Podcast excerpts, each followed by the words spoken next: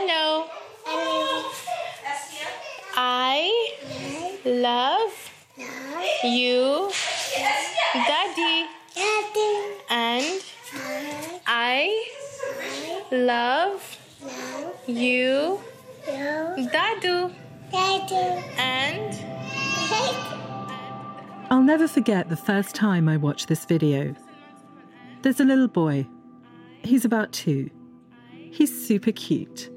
And he has these huge, beautiful brown eyes. He's smiling and giggling as his mum coaxes him to say a few words. His name is Salmaan. Salmaan Salmaan and I I It's a phone video for Salmaan's grandparents, his daddy and dadu.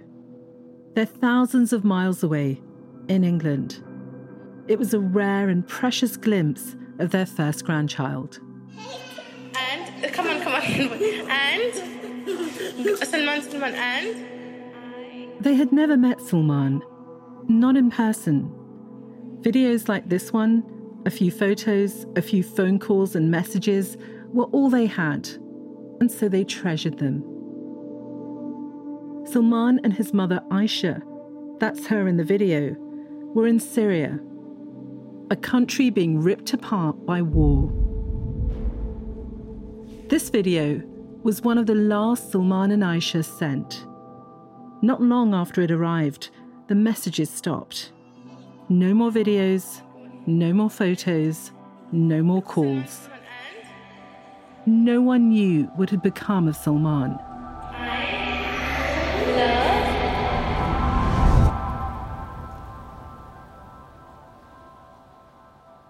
That was late 2018.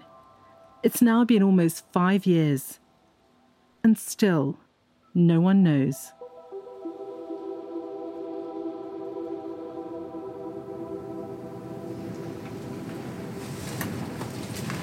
Right, okay, so I'm going to take the vest, the helmet, the ballistic glasses, and the trauma kit. Yeah, that's correct. Right, okay. That's the highest protection you can get. Okay, oh god. Blimey, they are heavy. It's about 2.4. Out in the Syrian desert, there are two sprawling camps, tent cities surrounded by barbed wire and guarded by armed soldiers. They're remnants of one of the most brutal regimes on earth, the so called Islamic State, IS, what the world once called ISIS. The terror group was largely defeated in 2019. Thousands of its members were killed. The men who were captured were imprisoned, and most of the women and children were placed in these camps. I think when I get home, I'm just going to try it on again Yeah. so I can get it on and off really fast I'll just get used to taking it on and off, really. yeah, I think that's weight, what it it's just the weight of it. I know, exactly. I've reported from these camps before. What struck me most were the children, thousands of them. Children from all corners of the world. Some born into IS, others brought there. All now imprisoned for the actions of their parents. I'm preparing to go back to these camps, to visit these kids again and report on what they're living through to find out what will become of them. And if Salmaan is to be found, if he's still alive, these camps are the place to start looking. Okay, so it's a trauma kit, helmet, ballistic glasses, Yeah. and vest. I've kitted up like this before, but this trip, it's going to be different. Yeah, that's great. Thank you, Nice, have a safe trip, and uh, any issues, give us a call. Or Yeah, email. thank you. Okay, see you then. Nice. See you later. Along with my flak jacket, my helmet, my recorder, and notebooks and maps, I'm also carrying an envelope with photos of a little boy no one has heard from in nearly five years.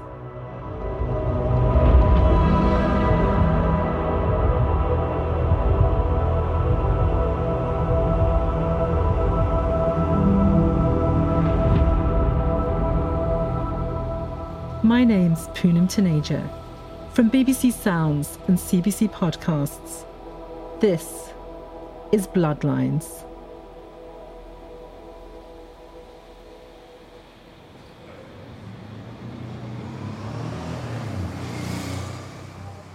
Well, I just just want him back home and just to just to be a, a normal grandparent to him, to love him, cater for him, and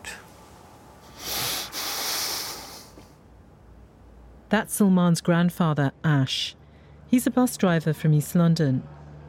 This is from a TV interview with him, shortly after the videos and photos of Salmaan stopped arriving.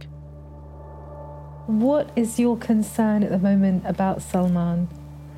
uh, concern is locating him um, and finding out his well-being, where he is, if he's by himself, unaccompanied. At the time, coalition forces were bombing the last remaining territory IS held in Syria, exactly where Ash believed Salmaan and his mother Aisha were. Ash was certain Salmaan was still alive. He could be lying injured in hospital bed or a camp or whatever. Ash was worried his grandson was lost in one of the desert prison camps. At the time, they were filling up with orphans and widows. And so, back in London, he was doing everything he could to get people to care and to help him find his grandson. You know, accessing the innocent children. So it's basically. I've covered IS for the BBC for the past decade. Stories of young people from the UK who travel to the region and join the group. And I was one of the first to report on Ash's story, Salmaan's story. It got some play for a while. This cute kid lost in the chaos of war. A few papers picked it up, but interest whittled away pretty quickly. There just wasn't much sympathy for Ash or his missing grandson. And so, before long, the world moved on. And actually, most of Ash's family moved on too. But Ash, Ash never did.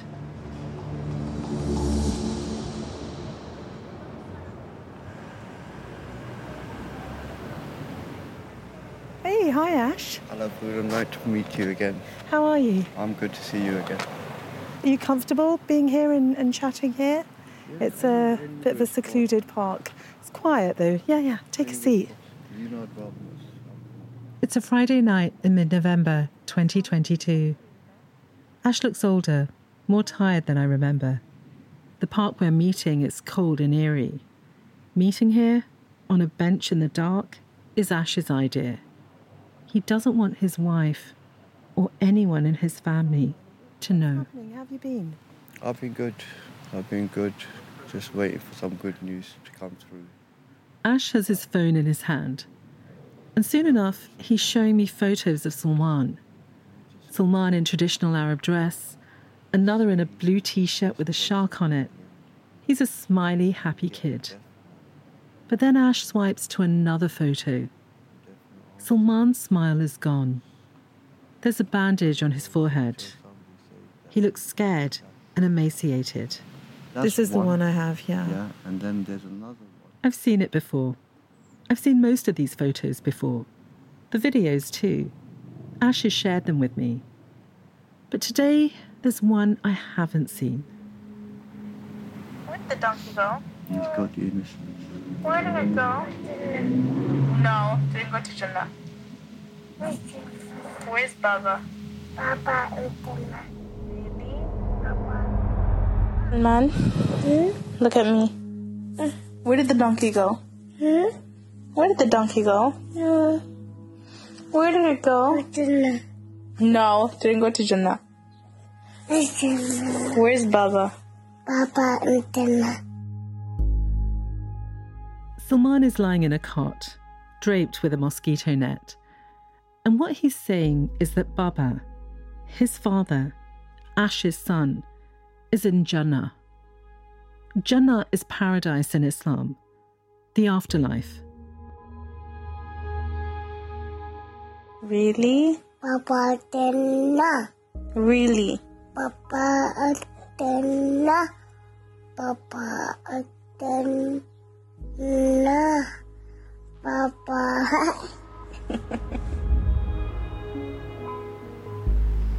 When you look at that, how do you feel? Yeah. That's my son's son, and he looks exactly like him. Ash's son, Salmaan's father, was named Haroon. Haroon grew up here in East London. Right here, in fact. He played in this park as a boy. We used to come here. We done rollerblading here. We done play tennis here. And generally, yeah, like on hot days, we'd have ice cream. I remember when they were really young. But in 2013, Haroon secretly left the UK for Syria, where he ended up fighting for IS. He also met Aisha, who had travelled there from Canada. They married, and Aisha gave birth to Salmaan in 2016. Later that year, Haroon was killed by a sniper in Syria. He was 21. You know, it's not small, it's, it's huge. Ash and his wife tried to convince Aisha to leave Syria with Salmaan, but she didn't.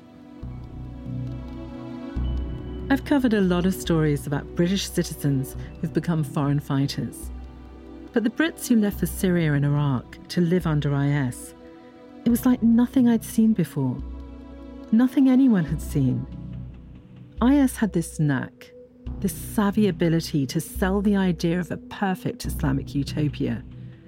And it appealed to a lot of young men, but also a lot of young women, and sometimes even entire families. When we first met back in 2019, it was about February, March, I think, and it had just been recently that you'd lost touch with your grandson Salmaan. Yeah. So I remember chatting to you, and you were convinced at that time that Salmaan was alive. Yeah. What about now? Um, see, the thing is, until somebody says otherwise, nobody stated, shown a body. Yeah, that's proof, and that's clear cut to say, well, you know what, all your efforts, they're going to be in vain. But we've not come to that stage yet. But time has gone on. Do you Yeah. not think that if he was alive, you would have known by now? But the thing is, the reality is, I don't really know. I'll accept it if somebody gives me clear cut proof. Up until then, you live in hope. When you have ambiguity, it's, it's a chance. It's not 100%, it's not zero. There is a chance. So you're living on that chance. And, and other children have been rescued. That's factual. So that's kind of like supporting the chance that you're willing to take because that's your blood. And you know, you do anything and everything for your blood.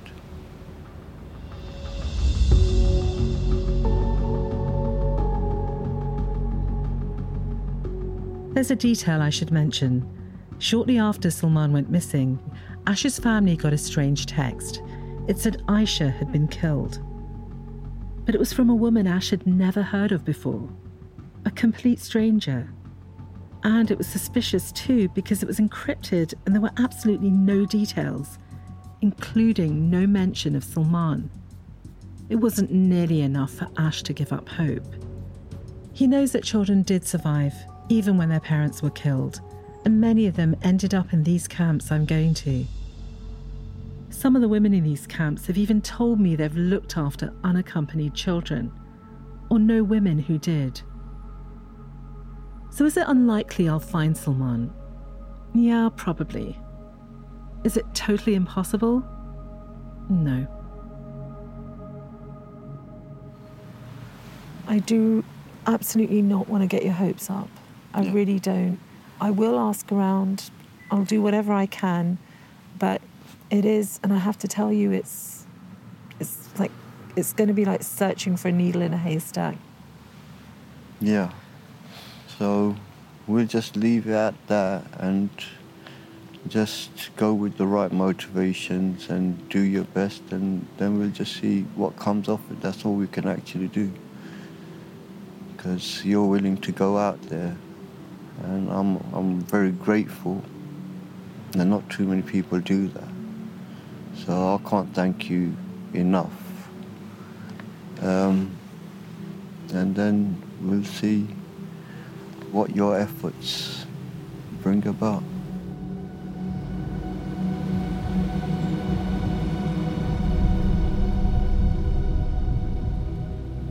I can't promise to find Salmaan, but what I think Ash is hoping for, what I think he really needs, what I think I have a better chance of helping him find, is just to finally know what happened to his grandson.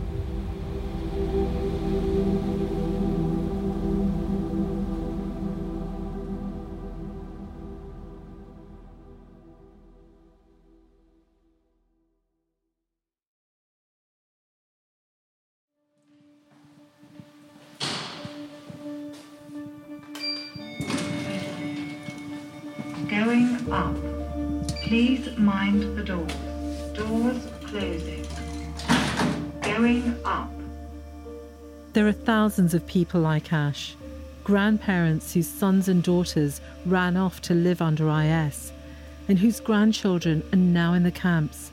They're from all over the world Britain, Canada, Trinidad, Australia, Belgium, China, Tunisia, Sudan. Floor three. Doors open. I've spoken to a lot of them. There's so much shame and fear within these families, and so little sympathy outside them. So, Ash, talking to me on the record, he's an exception. And so is Charlene. Hi. Hi, Charlene. How are you? I'm all right, thanks. Not too bad. You looking good? Thanks. Charlene Jack Henry is an emergency nurse. She lives on the edge of a council estate in West London. I've been speaking with her for the past few years too. Closer. It'll be closer. So close. Charlene's been cooking her favourite dishes, and her flat smells absolutely amazing. On one wall, there's a photo of Charlene's eldest daughter, Nicole. She's wearing a blue shift dress and long white evening gloves. Nicole looks like a young woman who's going places. But her life took a dark turn. The doorbell rang, and I answered the doorbell, and then it was uh, like three police officers, and they said, "Oh, just can we come in?" So they came upstairs, and then they told me that, and they had information that she and the whole family were were in Cyprus, and they thought that they were going to Syria. Nicole told Charlene she was moving to Somalia with her husband and their four kids. Really, they were on their way to live under IS. She's been gone for so long now. Charlene hasn't seen Nicole or her grandkids in more than seven years. And today, the day I'm visiting her flat, is especially poignant. I think it just it just got to me, and that it's another birthday passing. She's 36 years old today. Wow. Hmm. You've missed a lot. Mm-hmm. She's Yeah, I have. So much because when she left, she was in her 20s. Now she's in her mid 30s. There are pictures of Charlene's grandkids on her walls too, from when they were much younger. If the tragedy for Ash is not knowing, the tragedy for Charlene is knowing too much.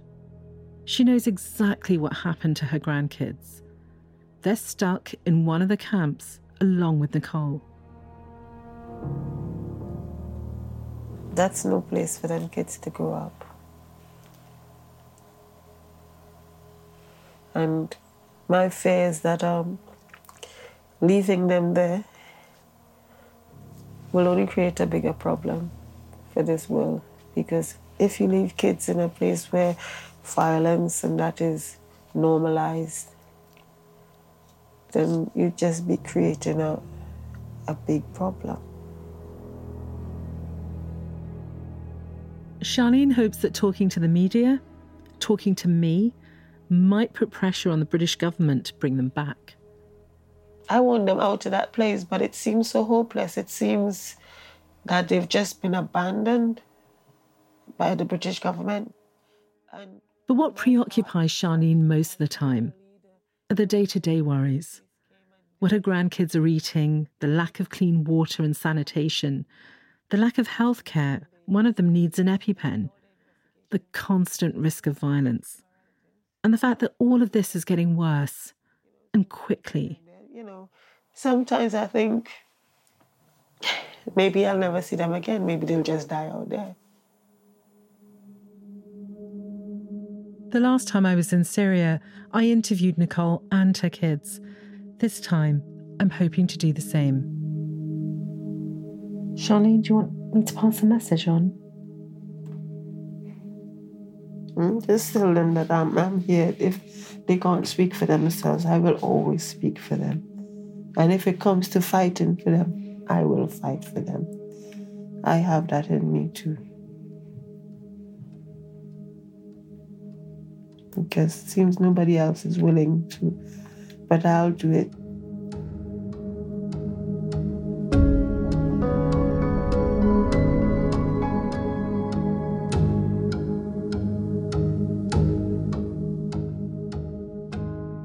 I leave Charlene's flat, I'm struck by all the other families here in London whose bloodlines have been stolen by IS, who don't want to speak out about it or feel they can't. Charlene's neighbourhood was home to one of the group's most brutal cells. That image you have of a masked executioner standing behind a kneeling prisoner, that man was part of a group of men who lived just a couple of miles down the road. Their hostages call them the Beatles because of their British accents. Together, they were responsible for beheading several journalists and aid workers. And they came to symbolize the barbarity of Islamic State group.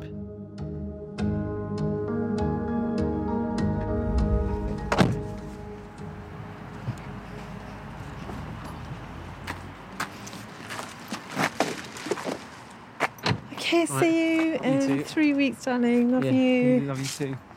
Have a safe trip. Thank you, sweetheart. That's one of my boys. It's the night before my flight. I've just reminded him where the paperwork is. That's the euphemism I use for my will. This is one of the hardest parts of a trip like this. Okay, and I'll send you pictures if I can. Yeah, same trip. And you do the same. Yeah, we'll. Okay, see you, darling. Take care. Bye. Love you. We have a family WhatsApp group. I'll check in daily and post photos on the road. Quirky stuff, light stuff. But I probably won't speak with my boys for the next few weeks. And I definitely won't tell them about any near misses and skirmishes. It always feels a bit dysfunctional, really, compartmentalizing my two lives like this. I call it going into reporter mode. It's a coping mechanism and it's kicking into high gear in the hours before I fly.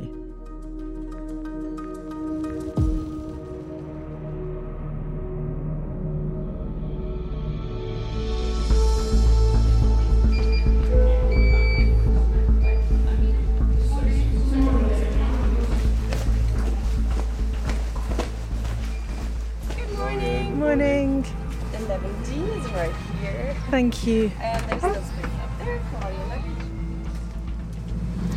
Good morning, dear guests. Welcome aboard of this Austrian flight to Vienna. We also welcome. It's going to be a long couple of days. From Vienna, I'll fly on to Erbil in Iraqi Kurdistan. From there, I'll cross the border and meet up with my team in northeast Syria. We'll be there for more than three weeks. It'll be me, a local journalist who'll also be our driver, a medic who was once with the Special Forces. So we will be staying in Al Malikiya, and my producer, Jawan Abdi. driving to towards to Hasaka city, which is the it's the main city of the province Hasaka, northeast Syria. Jawan's based in Europe, but he's originally from Syria, and he's covered the rise and fall of IS extensively. He's left ahead of me to meet Kurdish security officials. We need their permission to access the camps where children are being held. It's a small team. We need to be agile, and we don't want to stand out. We are now ready for takeoff. Please fasten your seatbelt and pull it tight. Make sure that the back of your seat is in its position. A few hours later, I touch down in Vienna. I'm checking my phone, and there's a text from Jawan. In the last few hours, Turkey has launched airstrikes into Syria, targeting the Kurdish forces which guard the camps. Hey, Poonam. Hey, hey, Jawan, how are you? Uh, I'm good. I mean, you know, the, I, I don't want to disappoint you or stress you, but they cancelled all my meetings because of the bombing.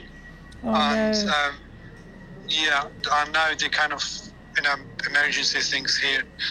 The bombs that was near the rig is about like 15 kilometers. So nine people got killed. One of them is a local journalist. Also, three injured people. So just to keep you posted about this. Yeah, no, absolutely. Thank you for doing that. So it's, Okay. it's 15 kilometers from where we were going to stay and where you were staying, right? Yes. Okay. All right then, Jawan. Okay. Keep me Yeah, we'll updated. later. Have a okay. Yeah, you. Thank you. Keep me updated. Okay. bye.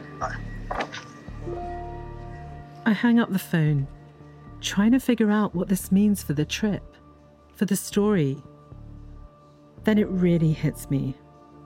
Nine people dead, three injured, not far from Jawan. Just before we take off, I call Jawan back, but it goes to voicemail. Hey, Jawan. Uh, just quick um, message to you. We're just about to board. Listen, uh, please do be very, very careful. Don't take any risks out there for this, okay?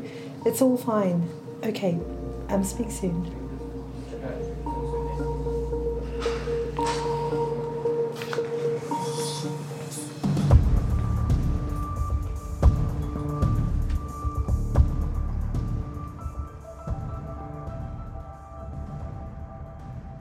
Next time on Bloodlines. Uh, it looks like actually hundreds of children are buried here. You know, I'm lost for words actually. It really is a race against time to bring them back.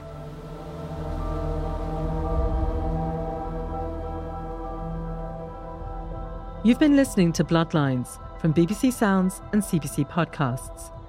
The series concept and reporting by me, Poonam Taneja. It's written and produced by Fiona Woods and Alina Ghosh. Our investigations producer is Jawan Abdi, and our contributing producer is Michelle Shepherd. Fahad Fatah is our field producer. Our sound designer is Julia Whitman. Original score by Phil Channel. Emily Cannell is a digital coordinating producer for CBC Podcasts, and Caroline McAvoy is a digital producer for BBC Sounds. Our senior producer and story editor is Damon Fairless for CBC Podcasts. Executive editor for BBC Sounds is James Cook. The executive producers of CBC Podcasts are Cecil Fernandez and Chris Oke. Tanya Springer is the senior manager of CBC Podcasts, and Arif Noorani is the director. Claire McGinn is the executive director of BBC's Creative Development Unit. BBC Commissioner is Ahmed Hussein, head of the BBC Asian Network. Thank you for listening to Bloodlines.